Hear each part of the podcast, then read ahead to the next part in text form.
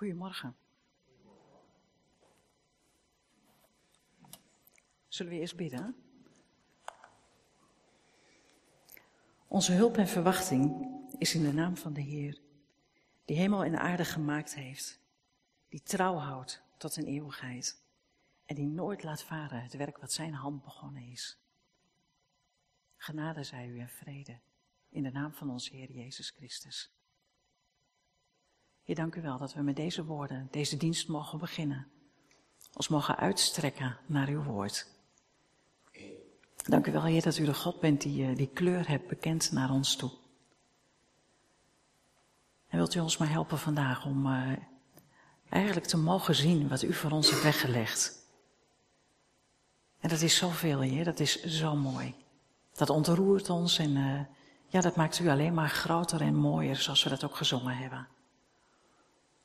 En dank u wel, Heer, dat we u mogen uitnodigen om hier bij ons te zijn. Het is niet ons eigen feest, Heer. Het is een feest voor u, door u en met u. Amen.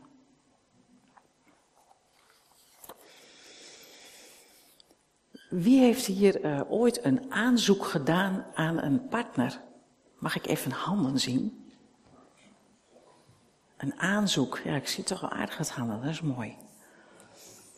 En wie heeft hier wel eens een, een feest gepland? Ja? En wie is er al bezig met Sinterklaas? Oh, dat zijn er nog meer dan die aanzoeken. Nou, dat is wel bijzonder. Als je, uh, ik noem ze even alle drie, want sommige mensen hebben geen partner. Maar jullie, we kennen allemaal wel dat we iets aan het voorbereiden zijn voor iemand en dat we daar eigenlijk al heel veel voorpret van hebben en heel veel plezier van hebben. En uh, dan, dan hebben we allemaal dingen in ons hoofd en dan hebben we initiatieven in ons hoofd en, en, en iets moois. En daar hebben we ook een plaatje bij hoe we graag zouden willen, hoe dat dan allemaal zou gaan. Ken je dat of niet? Uh, onlangs mocht ik uh, mijn secretaresse trouwen, Metta. Nou, dat vond ik al sowieso een heel groot feest, als dat mag. Uh, en dan hoorde ik het hele verhaal van hoe hij haar had willen vragen in Parijs en hoe alles dan net een beetje anders loopt. Maar ze uiteindelijk toch eigenlijk de, het mooiste aanzoek hebben wat ze maar kunnen verzinnen. Maar we hebben dan een plaatje in ons hoofd. En het mooie is dat God ook zo'n plaatje in zijn hoofd heeft voor jou en voor mij. En dat vergeten we wel eens. En voordat ik iets wil hebben over dopen, zou ik het met jullie willen hebben over dat plaatje wat God voor ons in het hoofd heeft. Eigenlijk uh, het initiatief wat God voor ons genomen heeft, zijn plan. En het zijn oude woorden en misschien vind je ze ook lastig. Dus ik heb een aantal woorden gecursiveerd. Hè? Dus die staan schuin, omdat die voor mij de kern zijn. En ik zal proberen om de tekst gewoon te lezen, zonder daar aanvullingen op te geven. Maar eigenlijk ben ik er zo enthousiast over dat ik me bijna niet in kan houden. En dit staat in Efeze 1. En Maria heeft er net ook aan, uh, aan gerefereerd. Gezegend is God de Vader van onze Heer Jezus Christus, die ons in de hemelen, in Christus, heeft gezegend met elke geestelijke zegen. In Christus heeft Hij ons uitverkoren voor de grondlegging van de wereld, om heilig en vlekkeloos te zijn voor Zijn aangezicht. In liefde heeft Hij ons voorbestemd om zijn kinderen te worden. Door Jezus Christus. Naar het welbehagen van zijn wil en tot lof van de heerlijkheid van zijn genade. Hiermee heeft hij ons begiftigd in de geliefde. In wie wij, dat is Christus hè, in wie wij de verlossing hebben door zijn bloed. Vergeving van zonde, dankzij de rijkdom van zijn genade. En die genade die heeft hij ons meegedeeld als een overvloed van wijsheid en inzicht. Want hij heeft ons zijn geheim raadsbesluit laten kennen. En dat is de beslissing die hij in Christus had genomen. Ter verwezenlijking van de volheid van de tijden brengt hij het heelal in Christus onder één hoofd. Alle wezens in de hemelen, alle wezens op de aarde, in hem. In Christus hebben ook wij ons erfdeel ontvangen, daartoe voorbestemd, door de beschikking van Hem die alles tot stand brengt naar het besluit van Zijn wil. Opdat wij verbreiden de lof van Zijn heerlijkheid, wij die reeds tevoren onze hoop op Christus hadden gebouwd. In Christus zijt ook gij, nadat gij het woord van de waarheid, het evangelie van uw heil, hebt aangehoord, in hem zijt ook gij tot geloof gekomen. En verzegeld met de Heilige Geest der belofte. En die Heilige Geest is het onderpand van onze erfenis. Tot verlossing van Gods eigen volk. En tot lof van Zijn heerlijkheid. Ik smeek de God van onze Heer Jezus Christus, de Vader der Heerlijkheid, om u de geest te geven van wijsheid en openbaring, om Hem waarachtig te kennen. Mogen Hij, dat is die geest, uw innerlijk oog verlichten, om te zien hoe groot de hoop is waartoe Hij u roept, en hoe rijk de heerlijkheid van Zijn erfdeel, te midden van de heiligen, en hoe overgroot Zijn macht in ons die geloven. En diezelfde kracht en macht heeft hij betoond in Christus toen hij hem opwekte uit de doden. En hem zette aan de rechterhand in de hemelen. Hoog boven alle heerschappijen, machten, krachten en hoogheden. En hoog boven alle naam die genoemd wordt. Niet alleen in deze, maar ook in de toekomstige tijd. Alles heeft God onder zijn voeten gelegd. En hemzelf, verheven boven alles, heeft hij als hoofd gegeven aan de kerk, aan de gemeente die zijn lichaam is. De volheid van Hem die het al in alles vervult.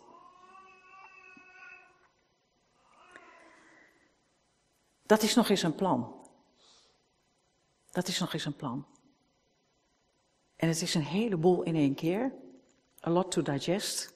Dus ik ga het, een, uh, ik ga het uh, concise, ik ga het uh, samenvatten in een aantal dingen die voor ons zijn weggelegd. Gewoon om ons even te highlighten van wat is dan dat plan wat onze Heer, hè, wij noemen hem de bruid, hè, of de bruidegom, sorry, onze bruidegom, wat hij voor ons bedacht heeft.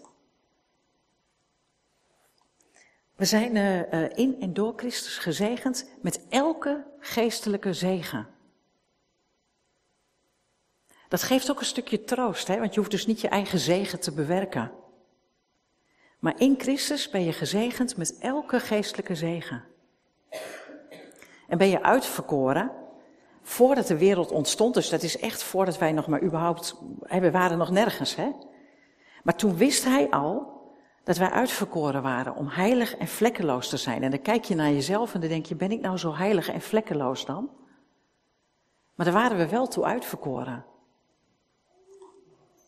We zijn voorbestemd om kinderen te zijn, niet gewoon maar kinderen te zijn, maar kinderen tot lof van de heerlijkheid van Gods genade. Dat komt ook steeds terug, dat je eigenlijk voor de heerlijkheid van, van God hier staat.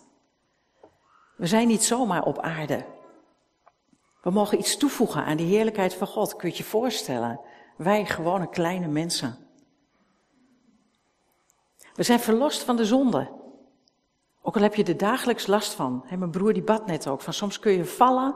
Ik denk ja, soms kun je vallen. Je kunt er last van hebben. Maar wij zijn daarvan verlost. Allemaal, zoals we hier zitten. En we krijgen inzicht, ik vond het zo kostbaar om te lezen, we krijgen inzicht in Gods raadsbesluit. Dat alles onder de, de heerschappij van de Heer Jezus wordt gebracht. Niet, niet iets Nee, alles, hè? alles wat je maar kan verzinnen aan krachten, aan machten, hier, nu, in het verleden, maar ook in de toekomst. Moet eigenlijk het andere, hè? in de toekomst. Maar alles wordt onder zijn heerschappij gebracht. De koning der koningen, de Heere der heerscharen, de schepper van hemel en aarde, Heer van het heelal, die geeft ons een erfdeel. Allemaal. Hij brengt ons tot geloof, dat doe je niet zelf, hè? Dat zingen wij wel, we blijven nu volgen en zo, maar het is gewoon Gods werk in ons. En God bewerkt dat voor met zijn Heilige Geest. Hij brengt ons tot geloof en dan verzegelt hij ons met de Heilige Geest. Vroeger, je kent dat wel, wij doen dat niet meer. Wij sturen e-mailtjes, dus ja, wat hebben wij nog met verzegeling? Maar een verzegelde brief, die was, daar zat zo'n waszegel op. Misschien ken je dat nog wel uit sprookjes en oude verhalen. Uh, en er zat daar een zegel op en dat kon dan niet geopend worden, behalve voor degene waarvoor dat bestemd was. Dus als jij en ik verzegeld worden met de Heilige Geest, dan zijn wij voorbestemd voor God. Er wordt een zegel op ons aangebracht. Jullie zijn van mij. En ik ben degene die jullie mag openen. En dat gaat God ook doen. En die verzegeling die geeft, ons, die geeft ons een stuk identiteit, die geeft ons waarde. We zijn niet een fotje papier of zo, nee. We zijn verzegeld met de Heilige Geest. Geeft waarde, geeft identiteit. En dat is dan ook nog eens het onderpand van onze erfenis. Dus we hoeven nergens aan te twijfelen. Hè? Dit is wat we hebben. De geest in ons, daar zijn we mee verzegeld en zo mogen we naar God toe gaan. Waarom? Omdat we in Christus zijn. En in Christus geroepen om te leven tot die eer van God. Nou, wat krijgen we dan? Een geest van wijsheid en openbaring. Hoe dom je ook kunt zijn soms, wat voor fouten je ook maakt zo nu en dan, ik kijk daarbij ook naar mezelf, dat weten jullie van me. Toch hebben wij die geest van wijsheid en openbaring ontvangen. En die hebben we ook nodig. Want zonder die geest van, uh, van wijsheid en openbaring kunnen wij God dus blijkbaar niet waarachtig leren kennen. En dat vind ik best belangrijk, want je kunt heel veel studeren in de Bijbel, heel veel boeken lezen en heel veel van alles en nog wat. Maar als je niet die geest hebt, dan pak je de kern niet. En misschien heb je dat ook wel eens gehad, dat je een gesprek met iemand voert die niet gelooft en die wel dingen gelezen heeft, maar die, die, het lijkt wel alsof er een soort blindheid is. Ze pakken het niet.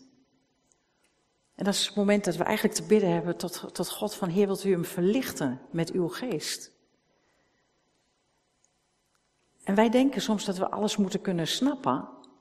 Maar hier staat heel duidelijk van nou, wij hebben, uh, wij hebben die wijsheid en die openbaring nodig om God waarachtig te leren kennen. En waarachtig is echt, hè? Dat is niet alleen maar, ik vond het mooi, dat zat in het ene liedje, hè? Dat, dat we niet willen dat God maar gaat doen wat wij willen. Maar joh, eigenlijk willen we dat gewoon wel. Wij bidden dingen en uh, we vragen van alles en nog wat en dan moet God dat gewoon doen. Een soort uh, super Sinterklaas of zo. En dan niet op één, één moment, maar het hele jaar door het liefst. Die strooit met pepernoten wanneer wij daar behoefte aan hebben. Nee, we hebben die geest van wijsheid en openbaring nodig om God waarachtig echt te leren kennen voor wie Hij is. En dat is de God van nabijheid aan de ene kant. En dat is de God die gaat voor heiligheid en reinheid aan de andere kant. Die wat vraagt. En dat bidt Paulus ons toe. Dat bidt Paulus de Efeze toe.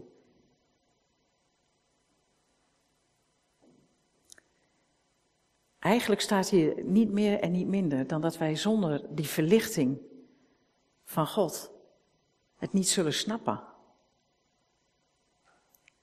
En dat heeft God dus al bedacht voor de grondlegging der wereld. Dat Hij ons die verlichting gaat geven aan jou en aan mij. Kun je dat voorstellen? Hè? Dat, dat, hoeveel jaar geleden is de, is de aarde geschapen? En voor de grondlegging daar nog van, wist God al dat wij hier dus zullen zitten, jong en oud. En dat hij al wist van ik ga hun die verlichting geven. Ik ga hun bewerken met mijn geest zodat zij mij leren kennen. Ik wil dat zij mij waarachtig leren kennen. Echt, zoals ik werkelijk ben. En wat gaan we dan zien? Dan gaan we eigenlijk drie dingen zien. Hoe groot de hoop is waartoe hij ons heeft geroepen. Maar wat is die hoop dan? Kun je even overleggen met je buurvrouw of je buurman. Wat is de hoop waartoe hij ons roept. Ik hou me even stil, dan kunnen jullie even met elkaar in gesprek. Nou, roep eens. Wat is dat dan, die hoop? Dat de Heer Jezus terugkomt en alles gaat terechtzetten. Dat we deel mogen hebben aan Gods natuur. Dat is wat, hè? Als je daarover nadenkt. Ja? Ja? Nog meer? De zekerheid dat we bij God mogen zijn. Dankjewel.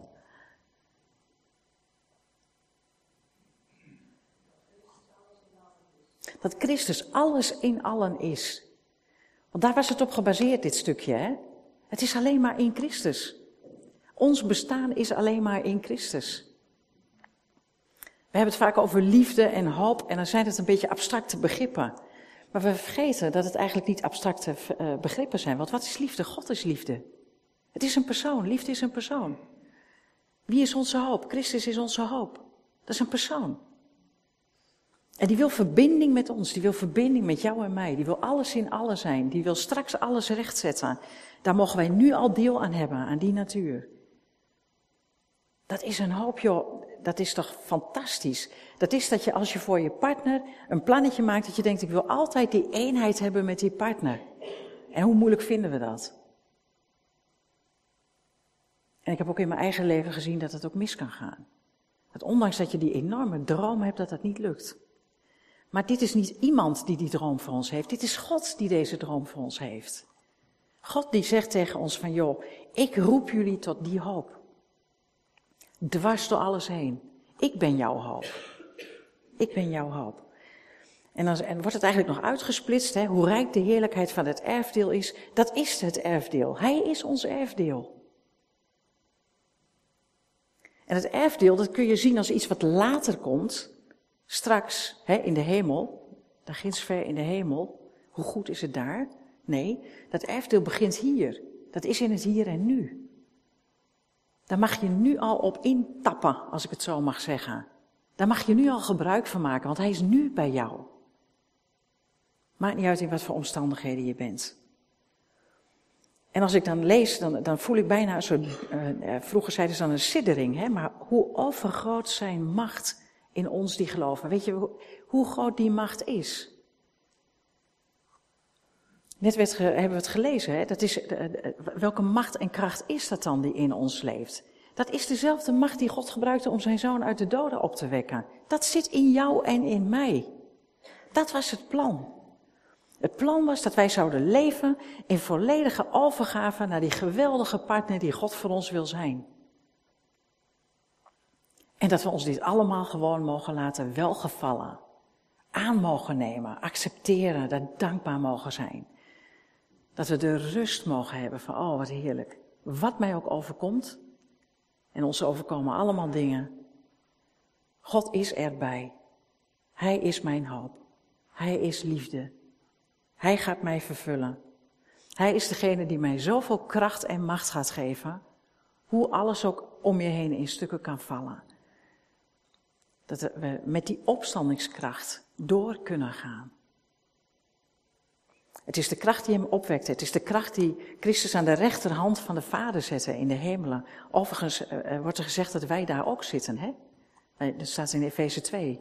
Dat wij daar ook mogen zijn. Met andere woorden, het, het is een positie die we krijgen. God geeft die aan ons. Heeft hij allemaal al lang bedacht. En dat wil hij zo graag aan ons kwijt. Het is, een, het is een, een plek waar je stil van wordt. Als je al niet geliefd voelt, hoop ik dat je je nu wel geliefd voelt. Want voor mij is het een giga, sorry voor het, het, het, maar het is een giga cadeau wat God van ons heeft. Voor mij is het te groot voor woorden. Hij heeft alles bewerkt. Hij heeft ons met alles bekrachtigd wat we nodig hebben. Hij verzegelt jou. Niemand kan jou meer roven uit zijn hand. Nou, het is, het is een geweldig cadeau. Daar krijg je ook nog eens allemaal kostbare beloften mee. Uh, deels zijn die voor hier, deels zijn die voor later. Soms vinden we dat lastig. Verhoort God dat dan wel of niet? Soms bidden we voor genezing en dan gebeurt dat niet. Ik hoorde de laatste predikant zeggen, ja, dat wordt, het, is wel, het is wel verhoord die genezing, maar niet aan deze kant van de eeuwigheid. Ik dacht, ja, dat geeft een stuk rust, want God hoort wel. Maar niet alles wordt verhoord aan deze kant van de eeuwigheid. We krijgen kostbare beloften mee. We krijgen wijsheid en opstandingskracht mee. Allemaal. En in Christus, in Christus, hè, niet, niet uit onszelf, hè, geen reden tot arrogantie hoor. Nee, in Christus staan wij boven alle machten en krachten. Nou denk je misschien, maar wat heeft dat nou in vredesnaam allemaal met de doop te maken? Nou weet je, het mooie van dit, dit verhaal van Efeze 1 vind ik, dat is waar God kleur bekent. God bekent kleur naar ons toe. God doet niet een vaag verhaaltje aan ons, wat ik soms wel eens in andere uh, geloven zie. Dat ik denk, waar, waar moet dit nou naartoe dan? Nee, God heeft een hele duidelijke, Hele duidelijke boodschap aan ons. Hier kunnen wij niet omheen. Duidelijker dan dit kan ik het niet vertellen. En ergens heeft het natuurlijk alles te maken met waar we, uh, de prekenserie die ik hier mocht houden. dat we hebben gezegd van joh, we zijn op weg met die levenslijn. Ergens hebben we op die levenslijn een keuze gemaakt. Voor Christus zijn we tot bekering gekomen. Uh, we zijn bezig geweest met puinruimen. We hebben gekozen voor discipelschap. We zijn volwassen aan het worden. We zijn geestelijke strijd aan het voeren. Maar waar zit in dat hele verhaal nou eigenlijk die doop? En wat is die doop dan eigenlijk?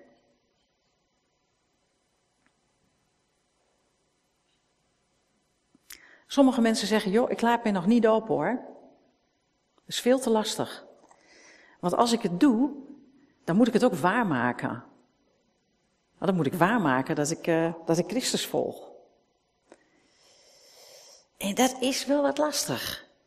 Want ik ken mezelf. En dan zeggen wij tegenwoordig van ja, het is ook onmogelijk. Het is echt onmogelijk om Christus te volgen. Als je het in jezelf probeert en in je eigen kracht. Dat klopt. Maar dat hoef je niet te doen. Want bij het plan van God hoorde dat Hij dat in jou ging bewerken. Dus dat hoef jij niet zelf te doen. Je kunt wel je intentie tonen. Dat je Christus wil volgen, dat je dit hele aanbod van Hem, dat je dat aanneemt, dat je dat accepteert en dat je daar vervolgens ook een antwoord op geeft. Toen Nico mij vroeg om te trouwen met hem, had ik ook allerlei andere dingen kunnen gaan doen. Eten koken, uh, weet ik veel wat. Ik had van alles en nog wat kunnen gaan doen. Bloemen buiten, uh, bolletjes gaan poten nog. Ik kon ook ja zeggen. En dat ja had dan wel consequenties, want daarna hoorden we bij elkaar. Zeg je? En dat is heel mooi. Gelukkig wel. nee, als, mocht daar enige twijfel over bestaan, eh, nee, geen enkele twijfel hierover. Maar soms gaan wij wel zo om met God. Dus God geeft een enorm aanbod aan ons. En die, die staat eigenlijk als het ware voor je. En die zegt, joh, hier sta ik. Dit is mijn aanbod voor jullie. Dit is mijn aanbod. Ja, nou, ik denk niet dat ik het aan kan nemen hoor. Nee, dat is, dit zal wel niet voor mij zijn. Nee, nee. En dan komen er allemaal dingetjes. Dan gaan we bolletjes poten en bloemetjes geven, eten, koken, van alles en nog wat doen. Misschien zelfs wel in de kerk. Om maar niet het aanbod te laten zien aan de hele buitenwereld. Van dit accepteren wij. Want dat is natuurlijk wat dopen is. En we zijn in goed gezelschap hè, als je je laat dopen. Ook de Heer Jezus liet zich dopen. Johannes wou het eigenlijk niet. Die had zoiets van, ja, nou, als er nou iemand gedoopt moet worden door iemand, dan moet ik gedoopt worden door u en niet andersom. En dan zegt de Heer Jezus die gedenkwaardige woorden, laat mij begaan, want we moeten alles doen wat God van ons wil. Wij, hij dus ook, moet alles doen wat God van ons wil. En daar viel voor de Heer Jezus ook het dopen onder. En hij laat zich dopen. En jullie kennen allemaal het verhaal dat op het moment dat hij dan uit dat water opstaat, dat er dan die stem klinkt, hè, dat de Heilige Geest neerdaalt als een duif, maar dat er dan ook een stem klinkt. Dit is mijn geliefde zoon, dit is de man naar mijn hart. Met andere woorden, God bekrachtigt dat nog eens even. Wist de Heer Jezus wat hij ging doen? Ja, dat wist hij al lang. Wist hij dat hij zou gaan sterven? Ja, dat wist hij. Dat wist hij wel. En toch gaat ook hij die weg van nee, ik ga mijzelf ondergeschikt maken aan God. Ik laat zien dat ik niet beter ben dan wie dan ook. Ik ga die weg waarom? Omdat God dat wil. Dit is de wil van God, dat je je laat dopen. Nou, zegt de Heer Jezus, hier ben ik dan dus.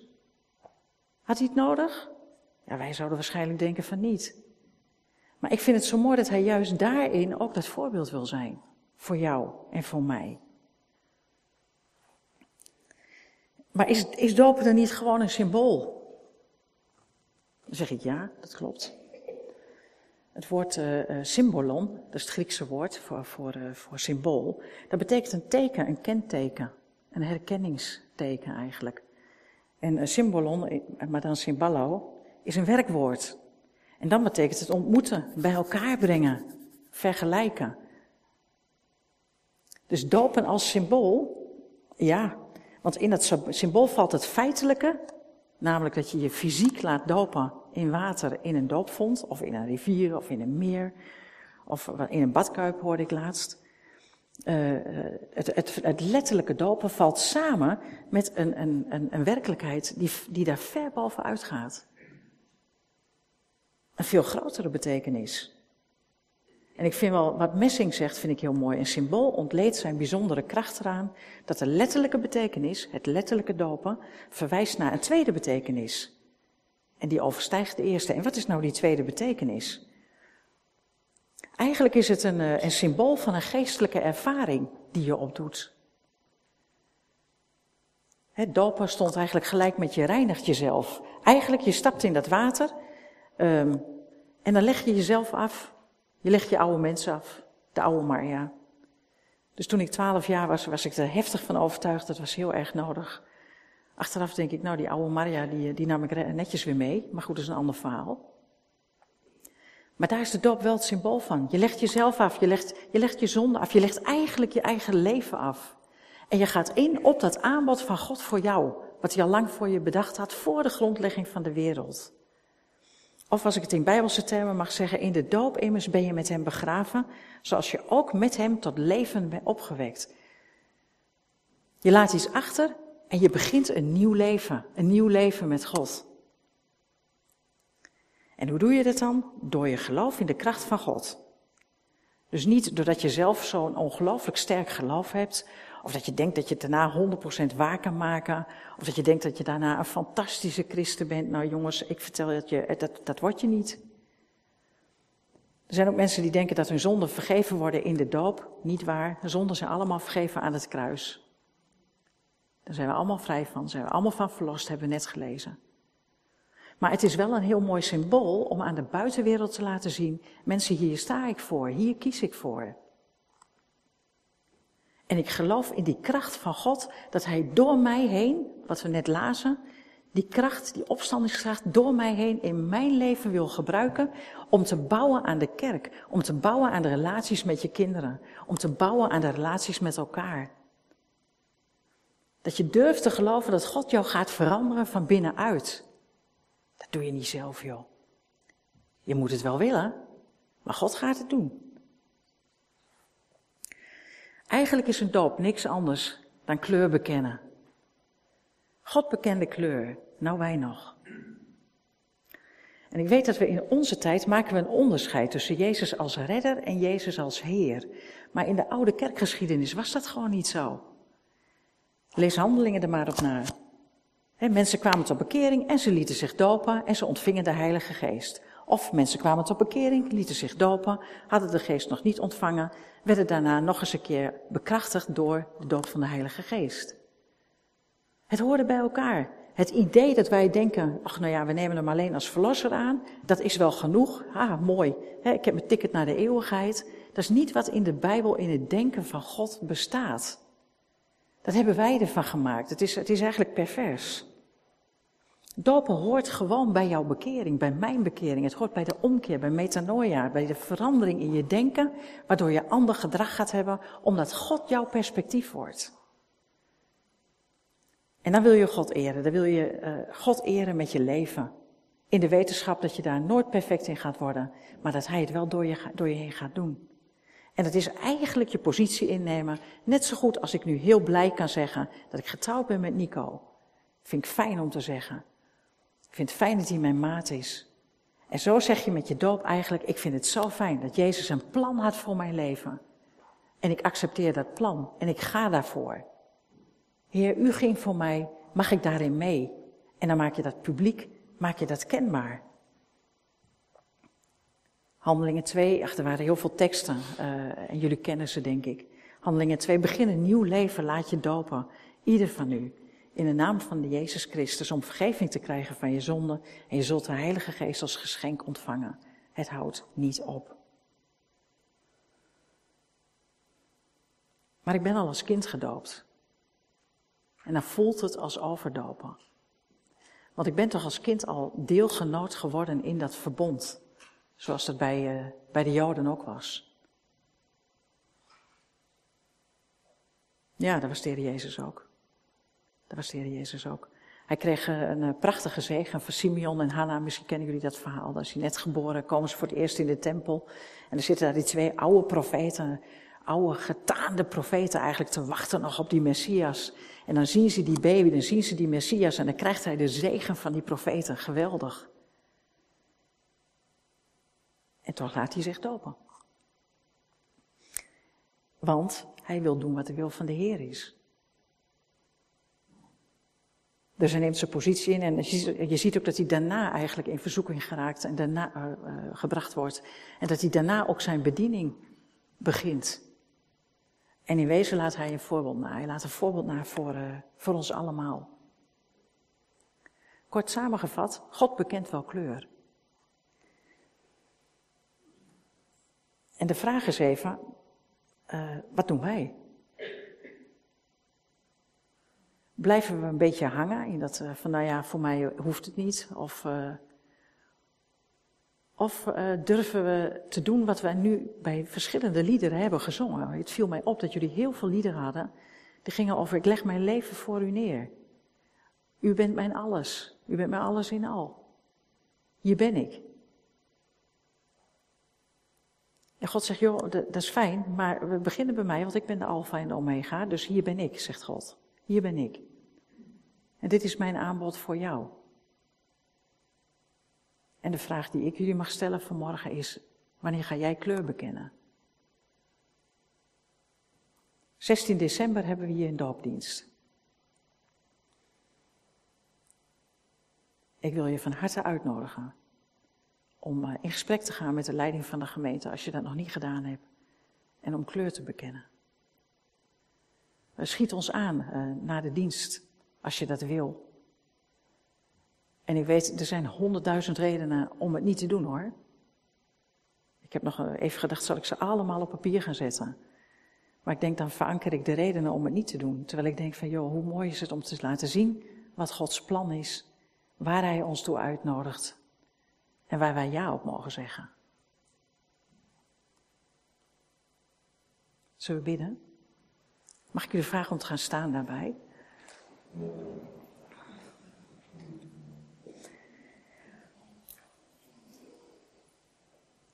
Ja, Heere God, dank u wel dat u eh, een God bent die kleur bekent. Vanaf het begin. En Heer, u kent ons wel. U, uh, u ziet precies wat we nu allemaal denken. En wat we vinden. En dan vind ik het zo mooi dat we ons mogen uitstrekken naar wat u denkt en wat u vindt. Dank u wel, Heer, dat u ons uh, zo verschrikkelijk veel wil geven. Dat we zo verschrikkelijk veel van u krijgen om ons leven mee te leven in deze gebroken wereld. Om moed te houden als we ons ontmoedigd uh, voelen.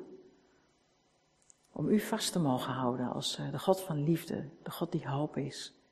De God die ons verzegelt, de God die onze eigenaar is. De God die zijn leven gaf. De God die opstond en die kracht in ons wilde leggen. En Heer, u verplicht niks. Maar u legt het wel voor. En u ziet, u ziet ons hart. Je wilt u de belemmeringen wegnemen, Vader, die ons tegenhouden om u te durven vertrouwen. Om ja te zeggen, om die relatie met u aan te gaan. En alleen u kunt dat doen. Amen.